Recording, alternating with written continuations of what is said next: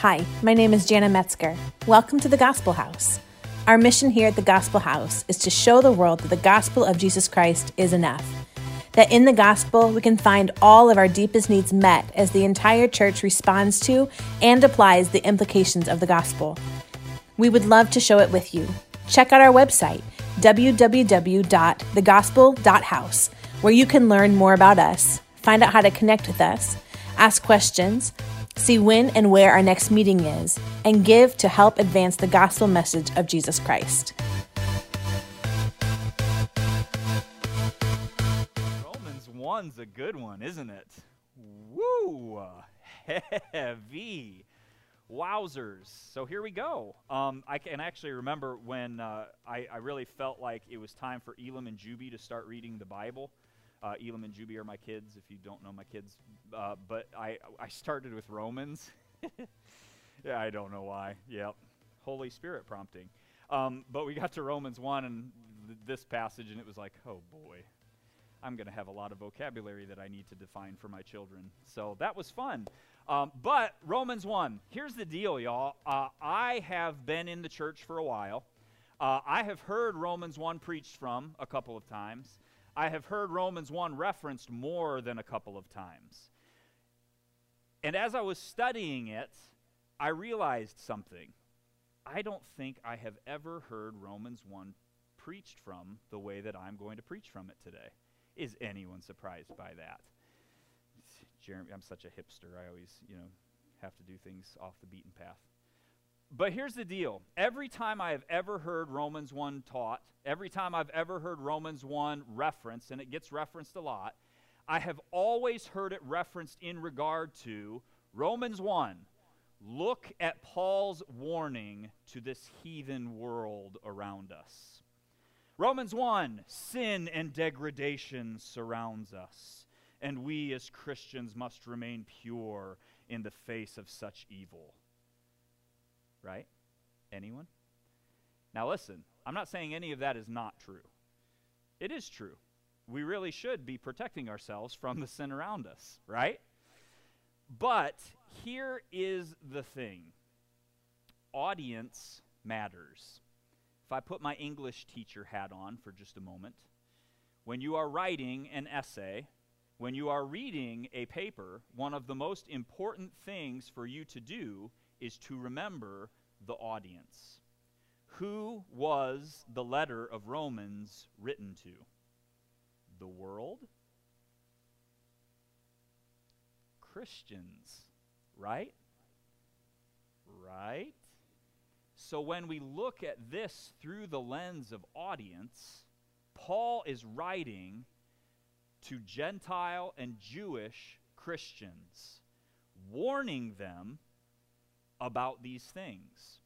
Christ, or, I'm sorry, Paul is not writing to heathens, right? Paul is not writing to the world. This isn't a pamphlet that you hand out to non believers and say, Here, read, read this, and this will take care of all of your problems and convince you. That's not what it is, is it? Paul's letter is to Christians to say, You need to live the way that Jesus lived. And part of that is this Romans 1. So when Paul writes, For the wrath of God is revealed from heaven against all ungodliness and unrighteousness of people who suppress the truth in unrighteousness. Because that which is known about God is evident within them, for God made it evident to them. For since the creation of the world, his invisible attributes, that is, his eternal power and divine nature, have been clearly perceived, being understood by what has been made, so that they are without excuse. When the Bible tells us about the danger of sin, and this isn't just Romans 1, when the Bible tells us about the danger of sin, it is not doing so to tell us about the danger of sin in others. Can I get an amen?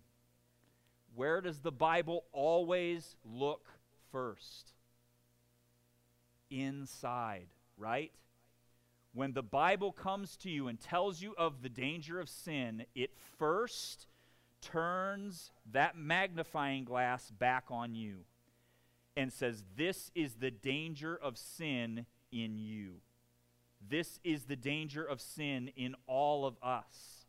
So, yes, verse 20 is important because what verse 20 here tells us, God's invisible attributes are such a way, the way that the world is set up, when you walk outside and see the uh, just pure awesomeness of creation, there is not a single person who can get to the end of their life and say, Well, I was justified in not believing in God. False. False. We, we can mass look, I, am not trying to be seeker sensitive here. You cannot get to the end of your life the way that this world is set up in perfect order. When you look at the laws of nature, how perfectly ordered they are, you cannot get to your en- the end of your life and say, Yes, there, there's no such thing as God. No way. The Bible says right here, impossible. And those people are going to be without an argument when they stand before God and say, Well, God, you never told me that you were real. God's going to say, I told you every day you didn't want to believe. And, and this is a rough truth for people, y'all. This is a rough truth. Because the fact of the matter is, the majority of people who don't believe, it is not for lack of evidence. They'll tell you it's for lack of evidence. They will say, Well, I just, I just don't have enough proof. Baloney. You know how much proof they have for the Big Bang Theory? All of this came about from absolutely nothing two matter, two atoms collided and just produced all of this. You know how much evidence there is for that? Empirical evidence, scientific evidence that can prove without a doubt that these two, the molecules. Co- Do you know how much evidence there is for that? Not even close to as much evidence as there is for a divine creator. Because even within, look, and here's the thing, Christian, don't throw your stones. Here's the thing there's nothing in the Bible that says that God and the Big Bang Theory can't, can't exist that they can't they can't coexist together. I personally don't buy it. Pastor Jeremy, I'm not endorsing it. I don't think it happened. But but there's nothing in the Bible that says that that's not how God did it. That God didn't say, "Hey, let's bang it." Boom. Collide molecules together and then guide everything and create exactly what he created. No, there's nothing to say that that's not how he did it. The Big Bang, his, the, the molecules were his hands, right? And he slapped them together, and the, I'm just that's speculation. Okay? But here's the thing people who say there's no evidence for God, there's just as equal a lack of evidence on the other side of this. To go back and prove either way, the burden of proof is on both, right? People will say, well, p- prove to me that God exists. Prove to me he doesn't. And when you step outside and look at nature. And there's a ton of theologians and people who have defended this way better than I can. That's not what this sermon's about today. But when you step outside and look at nature, when you look at the laws of gravity and, and how everything is in perfect order, y'all, we know better than that, don't we? Something does not come from nothing. Nowhere in creation does that ever happen if I hold my hand out here for billions and billions of years, a cheeseburger does not materialize. We know this. So why do we pretend that that's how the cosmos came to be? And God says that's all it is, is pretending. Because underneath there, I promise every time, you say it's lack of evidence, but every time there's something else underneath. Well, I prayed when I was a kid and God didn't answer the prayer that I wanted. Ah, well, there's this girl that I like and I would really love to sleep with her, and God says I can't do that, so I don't believe in him. Ah, right? We don't like that because that's an inconvenience, inconvenient truth. But that's what we do as humans. And Christian, don't pretend you're any better because you do the same thing. We're going to get there. How could we not with such a powerful Romans 1, right? But here's the thing we have got to preach the whole gospel. And as Christians, we must believe the whole gospel. And the gospel turns it on ourselves first. It is easy to look at Romans 1 and to point the finger at the world, isn't it? And church, Western church, has gotten really good at this. Unfortunately, that's not how the gospel works, ever. anywhere. The gospel always starts with you pointing the finger here first. You must look inside yourself first, and you must wrestle with the weight of sin. The fact of the matter is, sin has a weight, and we have to wrestle with it. If we refuse to wrestle with the weight of sin, we are doomed before we even start on this journey with Jesus. And I think, honestly, y'all, I think that this is our problem in the Western world today. I think this is the problem with the church today. We do not, we do not look at the weight of sin enough. We gloss over sin, right? Because when we get to the gospel, Jesus paid for our sin. Let's talk about the good stuff, right? Jesus paid for our sin so we can walk in ultimate healing. Jesus paid for our sin so we can walk in prophecy. Jesus paid for our sin so we can, and we talk about all the things over here. But when we gloss over sin, we don't feel the weight of it. When we just throw it under the rug and, oh, uh, Jesus paid for it, Jesus paid for it, Jesus paid for it, it, it cheapens what Jesus did. We lose it because we don't see how serious it is. And is it any wonder? that Christians today run around keeping all of the fun sins in their pockets, holding on to all the fun sins. Well, I could stop looking at pornography, but Jesus forgives it anyway, so I'm just going to keep dabbling in it. It doesn't hurt anybody anyway.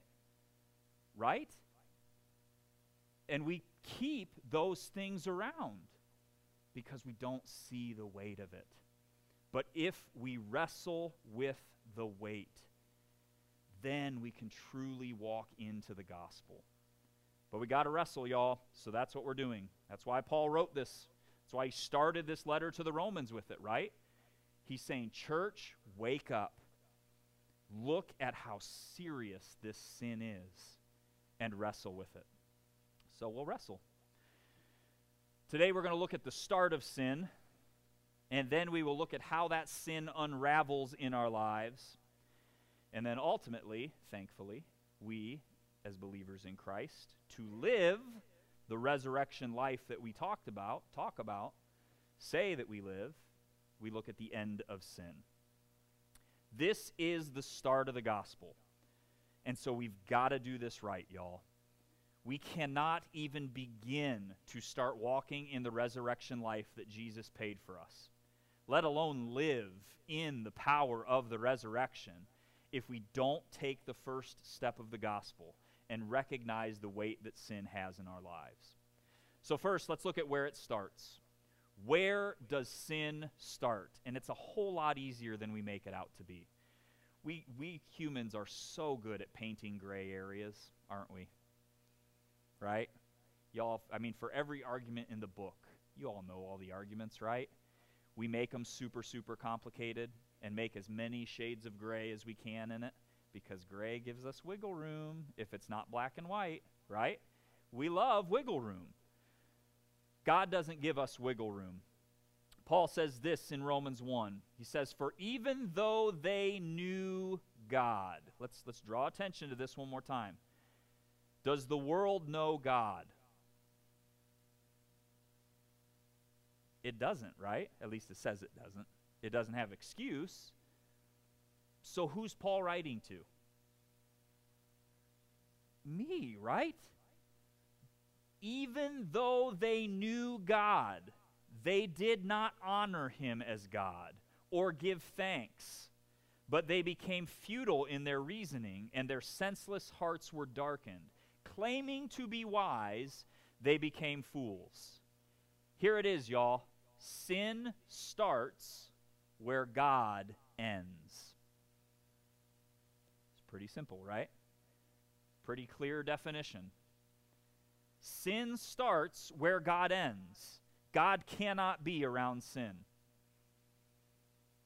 So clearly, where there is no God, sin reigns.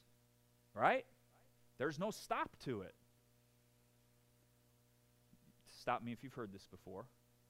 There's God's way, and there's man's way. Right? You guys are going to be able to finish that before I start it, right? There's God's way and there's man's way. We've talked about God says, Jesus says, the straight and narrow, right? That's because there's one way. Jesus Christ is the way, the truth, and the life. No one comes to the Father except through him. Every other way is sin. We've got this messed up idea that sin is doing bad stuff. That's a shade of gray, y'all. Sin is deliberately breaking the Ten Commandments. But, y'all, it's so much worse than that. it is so much easier to sin than that. Because if God's way is this straight and narrow path, then He is not on any of this other wide path that leads to destruction, which makes it sin. We are instructed over and over again in the New Testament as New Testament, New Testament believers to walk in the Spirit, right? Ladies and gentlemen, guess what path the Holy Spirit is on?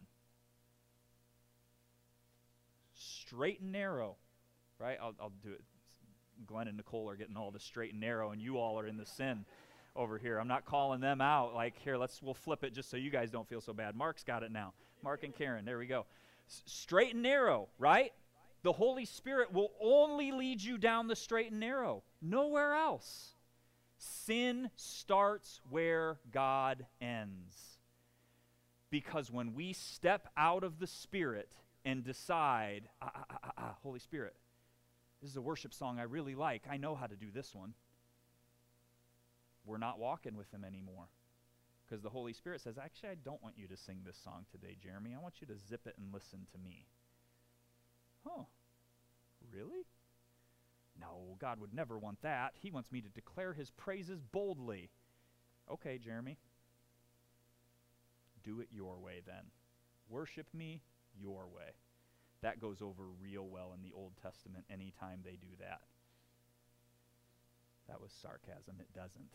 In the Old Testament, you just get killed. You know, God just strikes you with lightning, and God needs to bring that method back, I think. Just kidding, because I'd be dead a long time ago. But, y'all, we've got to get over this idea that there's this self sufficient version of Christianity that there's this version of Christianity that I can walk in in my own strength. You cannot please God in your own strength. You can't. And, and y'all, a, a definition of sin that we don't like is anything that doesn't please God, which means anything I do in my own strength without Him leading me. We have got to get back to this level of dependence with God. See, we as Christians say we know God, right? That's what we say. We say we know God, but we don't honor him as God. And y'all, that is the dumbest thing we could possibly do.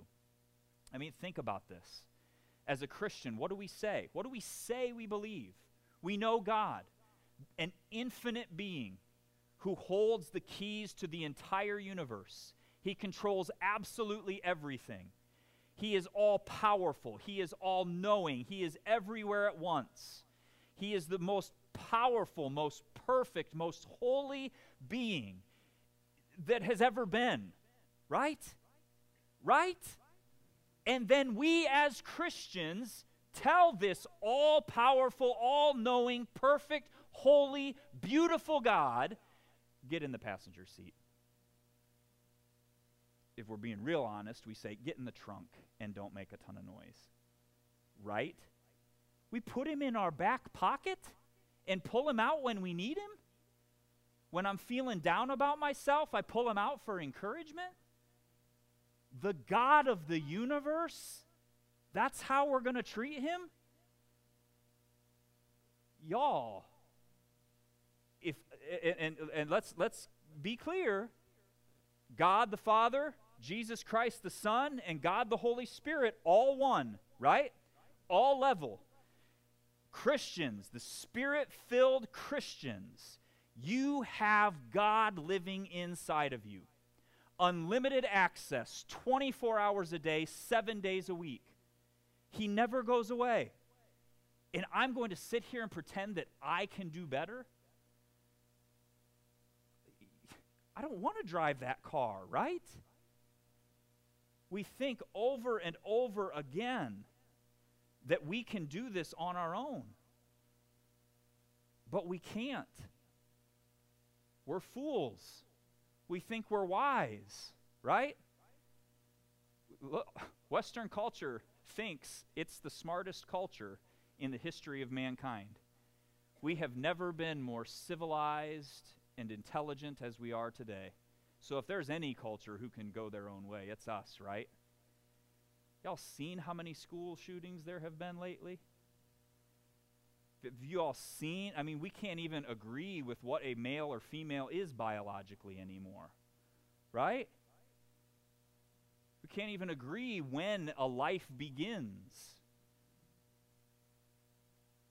We paint these gray areas in our intelligence, and really all we're doing is proving what big idiots we are. Over and over again. If you're asking me, 2,000 years ago, Paul nailed us. Right? That's what happens when you listen to the Spirit. God knows us better than we know ourselves, doesn't He? We claim to be wise, but sin has darkened our hearts and made us absolute fools. And the root of that comes in what Paul says next. Says they exchanged the glory of the incorruptible God for an image in the form of corruptible mankind Skipping ahead to verse 25, he says, They exchanged the truth of God for falsehood and worshiped and served the creature rather than the Creator who is blessed forever. There's a really cool lesson that, that we can learn about glory, and it actually comes from the Hebrew language. Now, just to clarify, this is not written in Hebrew. This passage was written in Greek. Paul writing to the Romans, it's, it's all in Greek. That's the original language. But the lesson still remains. Because every time the Hebrew word for glory, kabod, is used, it me- literally is translated into weight. That's what it literally means. There is a weight. So when God comes, now, a science lesson for you all. I hated science. I'm not a science person, but here's a science lesson for you. There's this thing called matter displacement theory. Science nerds, you know what I'm talking about? matter displacement theory. So, matter displacement theory says that when an object of greater mass comes and occupies a space, all objects with lesser mass must move. Right? Read the Old Testament. Every time God's glory falls, God's weight falls, everything else moves it is significant that every time God's glory falls in the Old Testament, there is an earthquake. Because the earth is smart and we are dumb. The earth moves, right? God's glory, God's weight is so heavy that the earth itself shakes when he comes on the scene. And we silly Christians pretend that when God's glory falls, we're going to be skipping and jumping in his presence. Nowhere, y'all. Read Scripture, read interactions with God. Anytime his glory falls, the people are on their faces. They move because the weight of God is so heavy. But here is what's dangerous. I love this lesson. That's, that's cool, right? We love that. God's glory has weight to it, and that weight is so heavy that it can pull you, right? And it draws you into Him like, like planets in orbit, right? And it pulls you into Him. But here's what's terrifying about that lesson there is another glory in this story, isn't there? Because Paul says they exchanged the glory of the incorruptible God for an image in the form of corruptible mankind. They traded God's weight and allowed themselves to be pulled by the weight of sin instead. Christian, that is terrifying. Sin has a weight to it. And here's the thing it doesn't take giving in to sin for that weight to grab you. All it takes is not giving glory to God. The second you stop giving God thanks and glory is the second you start getting pulled away from Him. And it gets harder to harder. And we see it, don't we? Right? When we start thinking, oh, the Gospel House Church, look at what my hands have made. Ooh, boy. Y'all, I can tell you, if you ever hear those words come out of my mouth, you go find a different church. Because that's the beginning of the end. We might grow to a church of 5,000 people, but y'all, Lord won't be here. Because once you stop giving glory to God, you start getting pulled by another weight. And it's not a good weight. They call it idolatry, right? We got to be careful, y'all, because it's not just bad stuff, right? We, lots of times we talk about idolatry and we think of little stone statues and Roman gods and all that stuff. Y'all, it's so much more dangerous than that. So much more dangerous. The most dangerous idols in your life are the good things your family, your spouse, your children, your job, your career. You know, we like to say, oh, it's money. You know, money is the root of all evil. Y'all, you can make career an idol just as easily as money. Where you run after the promotion, where you run after, you stop giving glory to God and you start running after all of the wrong things. They all start to pull you. And here is the problem, y'all. This is the start to sin, right? But it gets so much worse. Because once sin starts, we see it completely unravel. That's what we see in Romans. This is the cheery part of Romans 1, right? We'll fly through it. God gave them up to vile impurity and the lusts of their hearts so that their bodies would be dishonored among them. They exchanged the truth of God for falsehood, worshiped and served the creature rather than create the creator, who is blessed forever. Amen. For this reason God gave them over to degrading passions, for their women exchanged natural relations for that which is contrary to nature. And likewise, the men too abandoned natural relations with women and burned in their desire toward one another, males with males, committing shameful acts and receiving in their own persons the due penalty of their error. And just as they did not see fit to acknowledge God, God gave them up to a depraved mind to do those things that are not proper. People, having been filled with all unrighteousness, wickedness, greed, and evil, full of envy, murder, strife, deceit, and malice, they are gossips, slanderers, haters of God, insolent, arrogant, boastful, inventors of evil, disobedient to parent without understanding, untrustworthy, unfeeling, and unmerciful. And although they know the ordinance of God, that those who practice such things are worthy of death, they not only do the same, but also approve of those who practice them. Now, listen, I am going to warn you, and I am going to do this anytime we ever get to any list like this in the Bible. Anytime we read sin lists, there is a dangerous tendency to point at every sin on that list except for the one that you struggle with. Right? Christian, you cannot do that. Because the popular thing to do, especially in our cultural climate, is to point at this list and see homosexuality is so evil. It's, it's the worst one up there. Mm. Do not don't you dare rag on homosexuality as a sin and then go dishonor your parents who you haven't talked to for years. Right? Don't you dare highlight murder. See, look, murderers. They're all evil. Kill them all. They don't even deserve a second chance. Just kill them if you're not going to talk about the greed that exists in your life. Y'all, you can 10% all you want on that greed. It's not going to make it any less greed. E. Mm, some word. Right? If you're going to look at the list, look at all of the list. Because the last time I checked, Jesus paid for every sin. Right? When he died on the cross, he covered every single one of them. And so his blood either covers all or it covers none. Which means that we extend grace to all, right? Also means you got to give them up. If you're going to walk with Jesus, don't walk around and convince yourself that because you don't murder people that you're good, right? It's, it's an all or nothing thing. If you are guilty of one of those things that we just listed, you need Jesus. And here's the truth of the Bible we're all guilty of at least one of those things that Paul listed, right?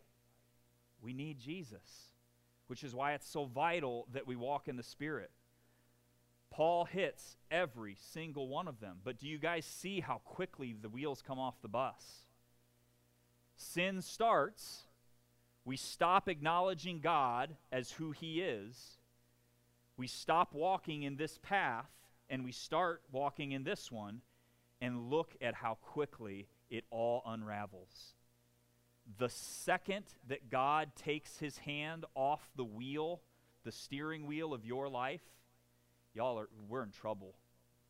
Right? The second we reach over from the passenger seat and say, "Nope, God, you missed your turn. You forgot. We need to go this way." You're in trouble, y'all. Right? We humans love to think that we're in control. We love to think that we know best, that we can chart our course, that we can craft our future, right? Leadership culture, right? Core values and smart goals and leadership training, and we can do anything, right? My leadership culture says follow the Holy Spirit.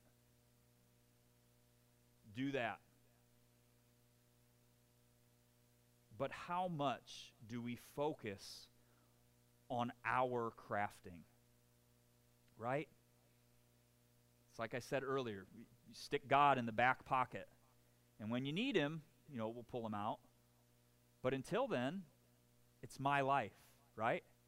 It's more comfortable that way if we're being honest.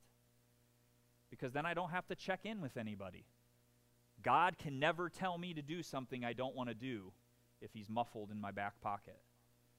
Right? But we can't treat the God of the universe that way. If we're truly be- blessed, we'll realize how out of control in this life we truly are. Right?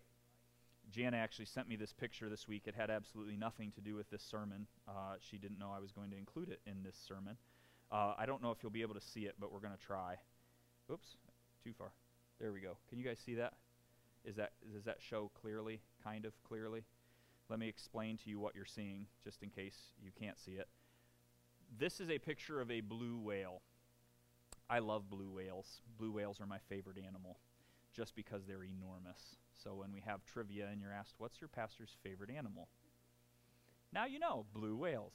We can have lots of discussions about blue whales, though I actually know very little about them, um, except they're big. So that's why I like them. But here's the thing this picture, there's a tiny little boat up there. Can you guys see the little boat?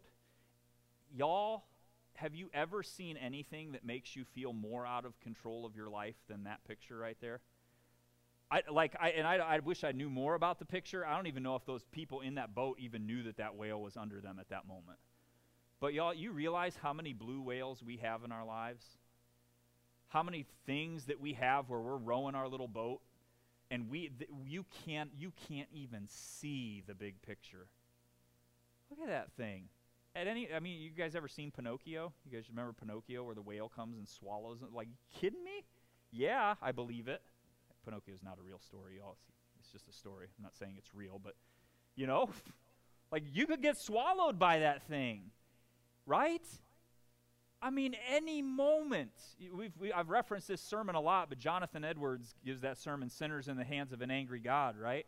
And, and, and he says so aptly that it's only by God's grace that we don't walk out these doors and the earth just swallow us whole.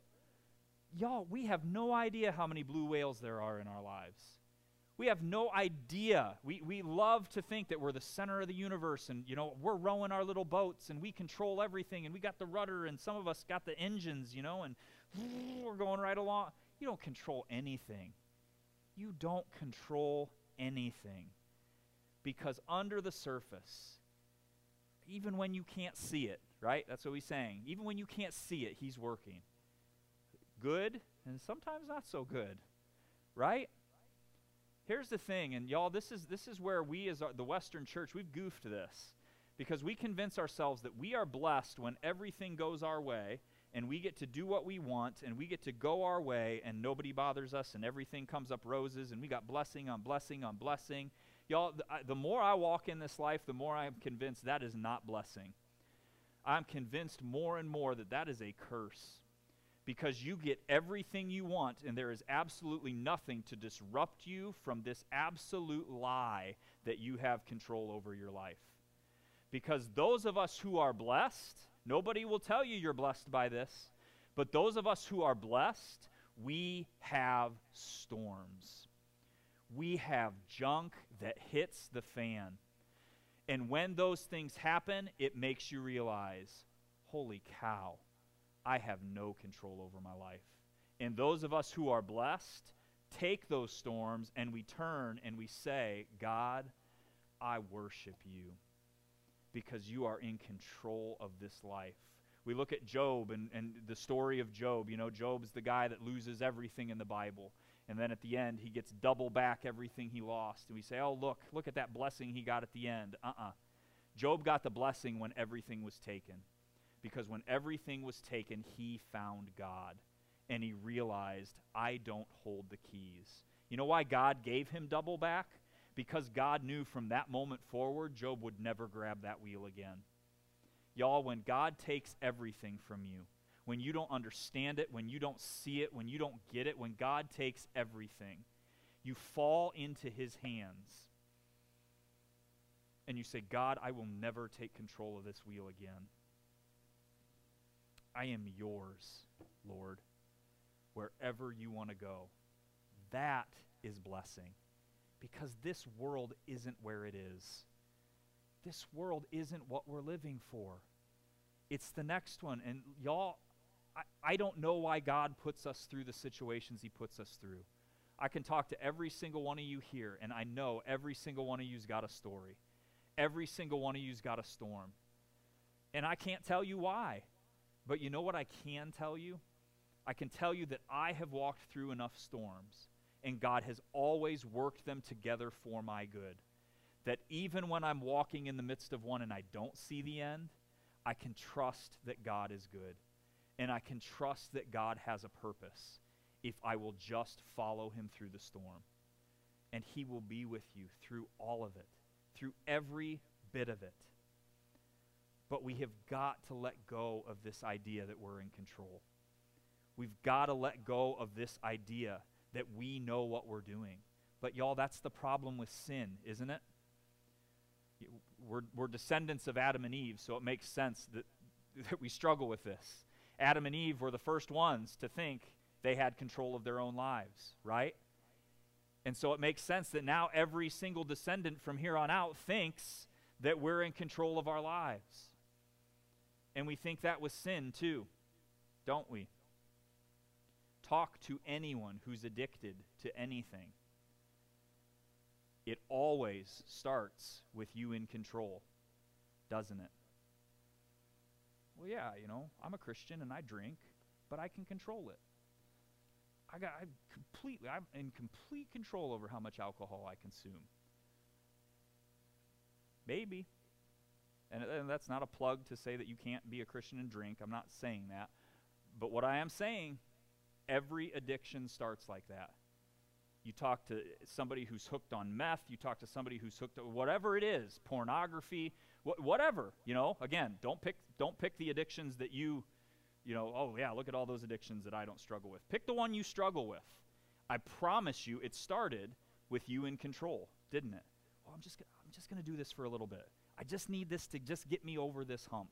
I just need this to relax at night, and then I'm, I'm then I'm good. But you know, once I once I, this happens, once I get married, once I once this life event happens, I'll be good. I'll be good. You always think you're in control, but sin won't let you stay in control. That's that's what it does, y'all. Sin is a living thing. And you can't just hold on to sin seeds and keep them as your little pets, right? Those of you who've seen the Veggie Tales with the bad apple, right? We know this from Veggie Tales, right? Those of you who have read your Bible know it from a much more credible source. Sin doesn't stay put, does it? It grows. Here's the other lie about sin, y'all sin is not an individual thing. I've, I've hit on this before, but there is no such thing as an individual sin you can convince yourself that because you do it in a dark room, because you do it when nobody sees, well, yeah, but Pastor, when I smoke, I always go outside my house so my kids don't see. There is no such thing as a secret sin. Every single sin, y'all, I bring in with me to church and I bring into this body of Christ. Every sin in my life that I let hang around, I bring into the corporate body of Christ that is his church because every sin is a sin against Christ's body, right? And so every sin, y'all, there is no secret sin. There is no such thing as a secret sin. That's what Paul says here. That's how sin unravels. And sin doesn't grow on convenient growth charts, right? Well, if, if, if I do X and then there's Z coordinate, and so sin will grow here, so if I do this, it'll go down. It's not how it works it grows exponentially. It expands, and you cannot control it. No matter how much you think you have your sin under control, you cannot control it. You can minimize it all you want. You can point the finger. Well, my sin's not that bad, right? There's so many people who are so much worse sinners than I am. Deep down, I'm a, I'm a pretty good person, right? God wouldn't want me to to do all this stuff. He wants me to take charge of my own life. Right? We view God as this like annoyed parent who's sitting on the couch and doesn't want to be bothered. You kidding me? Right? Well, he's had a busy day answering prayers in Africa of starving children, so he doesn't he doesn't care what's going. Stop, y'all. God doesn't expend energy like we do. God doesn't get home from work and think, "Oh, I'm pooped. I need to sit down on the couch and take a nap." That's not how he works. He wants to be involved in every decision you make. He wants to drive the car on every decision you make. The way we bring glory to God is by giving everything to Him, by being completely and totally dependent upon Him. We convince ourselves, right? God gave me this intellect. So it's, it's offensive to God if I don't use my intellect and chart my own. Jesus didn't die for your intellect, y'all. Did you know that? Jesus didn't die to make you smarter.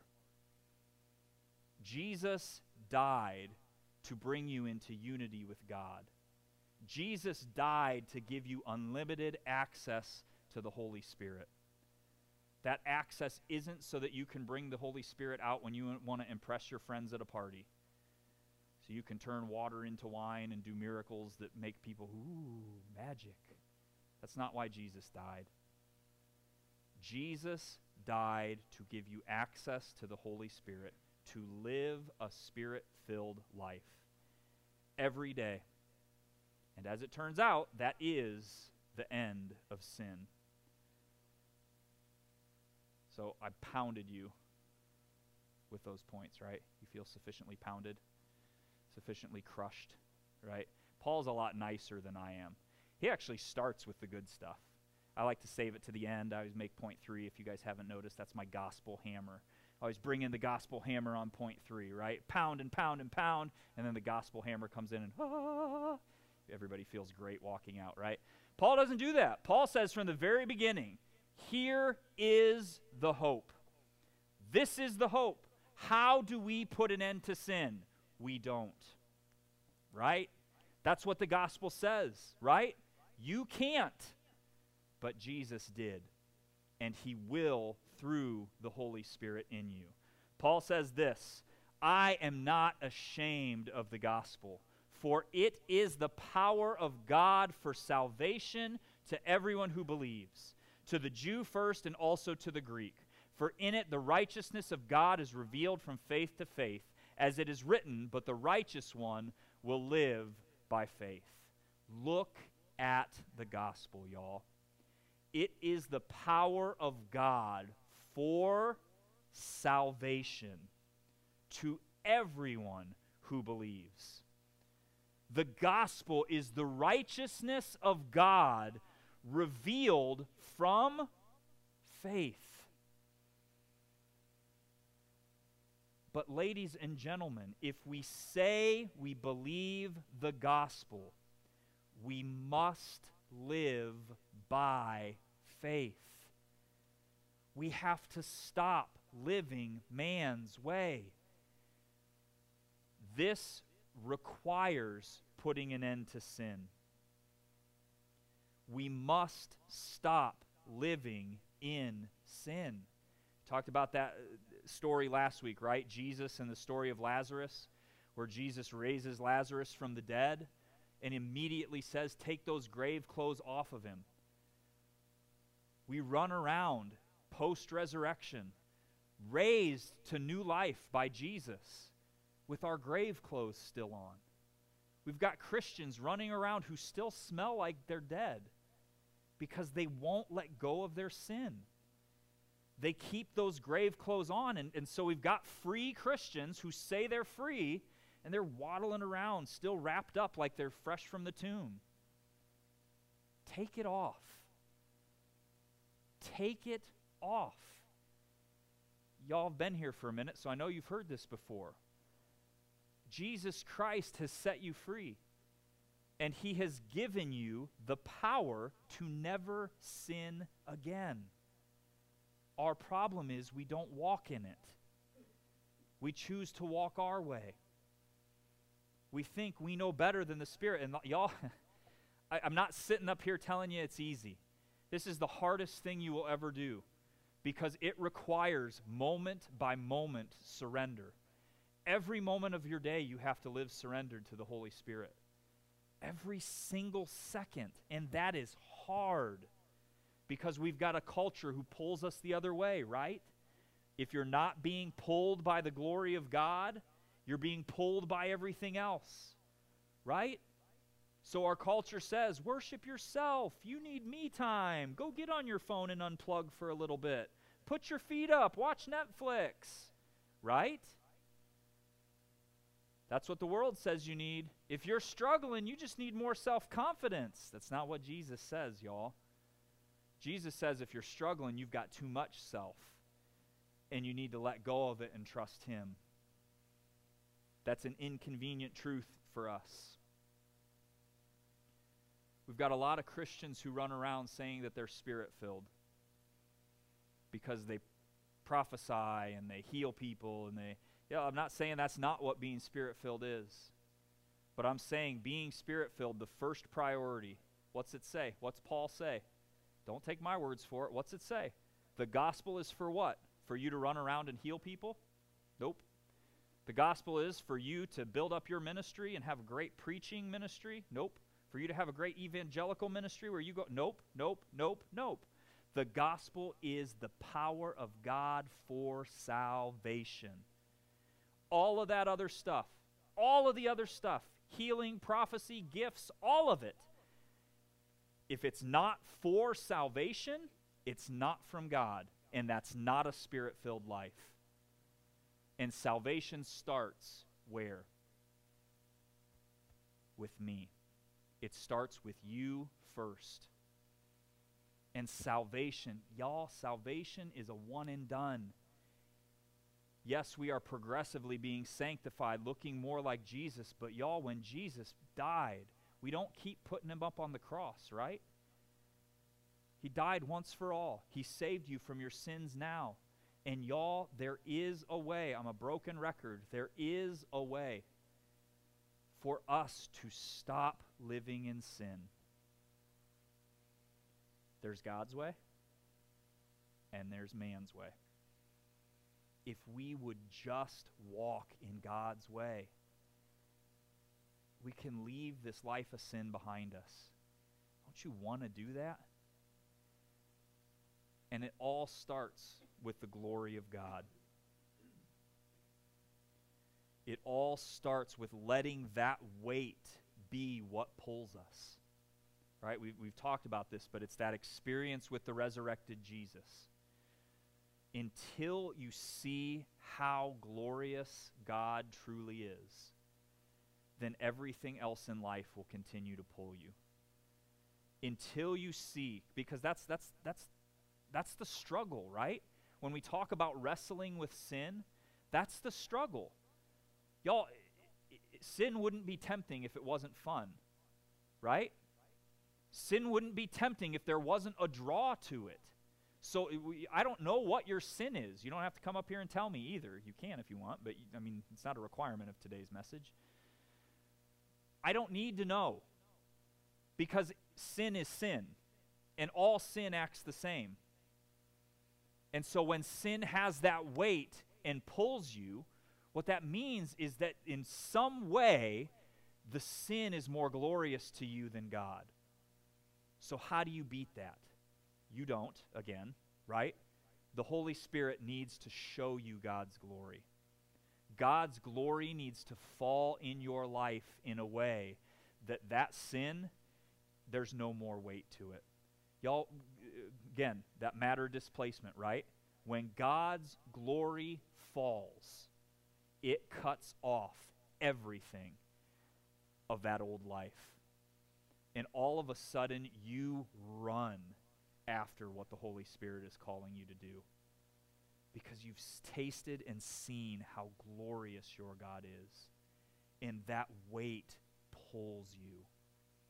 Right? That's what we need to pray for. I'm going to scrap the rest of this. Let's pray. Jesus, Holy Spirit, we need your glory to fall.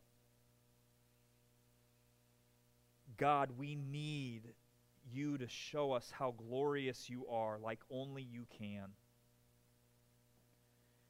And so, Father, I pray right now that as, as, we, as we sing this last worship song, as we sit and listen and reflect, Holy Spirit, move in our hearts. God, show us the weight of your glory. God, show us that, that kavod, that, that glory that just falls. And God, I pray everything else in our life would move. God, that you would cut the chains off of these sins that are entangling us, these things that we've convinced ourselves are little and under our control. And I pray that you would fall, that your glory would fall in such a way that it would shatter those chains that the strongholds that the enemy has in our lives would just be razed to the ground. And that as the dust settles and the smoke clears, that we would look up into the eyes of our glorious Savior. Holy Spirit, that we would see the gospel so clearly as if for the first time, and we would run in obedience to you, Holy Spirit. God, I pray just for a boldness as we go throughout our week. I pray for a sensitivity to your voice that we would hear and we would run with everything we have, knowing that the God of all the universe is living inside of us empowering us to do exactly what you've called us to do. Holy Spirit, move in us like never before as we surrender to your perfect will. God, show us your glory. And it's only by the grace of Jesus that we pray this. Thank you for listening to the Gospel House podcast. We pray that you are pointed to Jesus and will apply what you learned to look more like him each and every day. If you found today's message impactful, do us a favor and hit the follow button. Leave us a rating and write up a review to help others find our podcast. You can also help us by sharing the podcast so that together we can show the world that the gospel of Jesus Christ is enough. If you have any questions or comments, we would love to hear from you. Head to our website, www.thegospel.house slash connect, fill out the form, and someone from our Gospel House family will connect with you. God bless you, and remember, the gospel of Jesus Christ is always enough.